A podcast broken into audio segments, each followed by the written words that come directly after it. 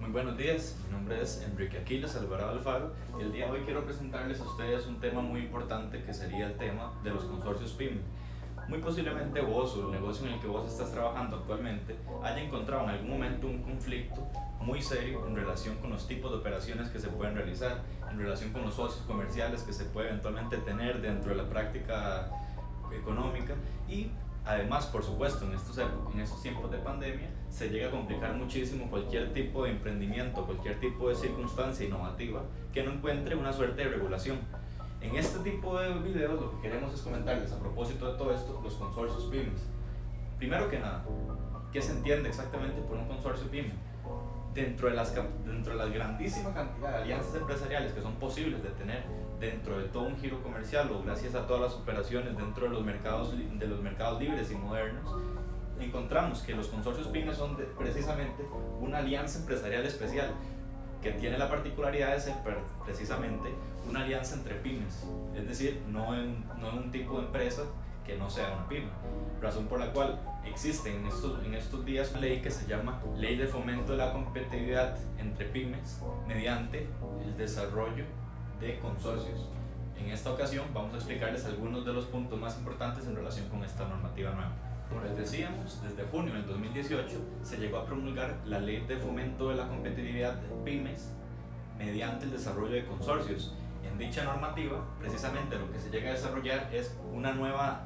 un nuevo acercamiento a los consorcios PYME que previamente no se encontraba dentro del ordenamiento jurídico costarricense previo a pasar a explicarles todos los puntos que tal vez sean de importancia para vos, si sos en este momento un empresario o un, un, emprendedor, quiero llegar a decirles primero que nada, por favor suscríbanse a nuestro canal, visítenos en nuestros sitios web y por favor coméntenos, escríbanos cualquier tipo de inquietud que ustedes tengan para poder ayudarlos desde nuestro bufete. Lo primero que se debe entender es cuál es la definición legal entonces que se tiene en esta, en esta nueva ley en relación con los consorcios PYME. Lo primero que se debe saber es que son asociaciones de tipo voluntario es decir, no pueden llegar a ser forzados entre las eventuales partes contractuales, entre sí mismas,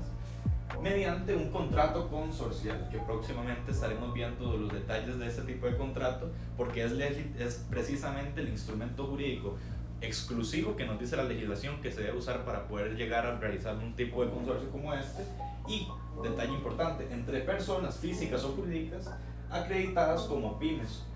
¿Esto qué quiere decir? Que esto es un, consorcio que se llega a orientar y destinar única y exclusivamente, por lo menos en lo que respecta a esta ley, para este tipo particular de empresas, que son las pymes o pimpas. Finalmente, ¿dónde se regula la actividad a realizar? Ahora, a propósito de todo este tema que les venimos desarrollando, de la definición legal del consorcio PYME, ya vimos que lo primero que resalta, más allá de la, de la necesidad de estar acreditado como PYME como PIMPA para poder acceder a este tipo de beneficios que serán próximamente desarrollados en otro video sobre estos consorcios, lo más resaltante de todo es la, la exigencia de un contrato consorcial, es decir, no se pide un, un tipo de contrato eh, de compraventa o de sociedad, ni mucho menos. De hecho, nuestra ley lo que nos dice es que el contrato consorcial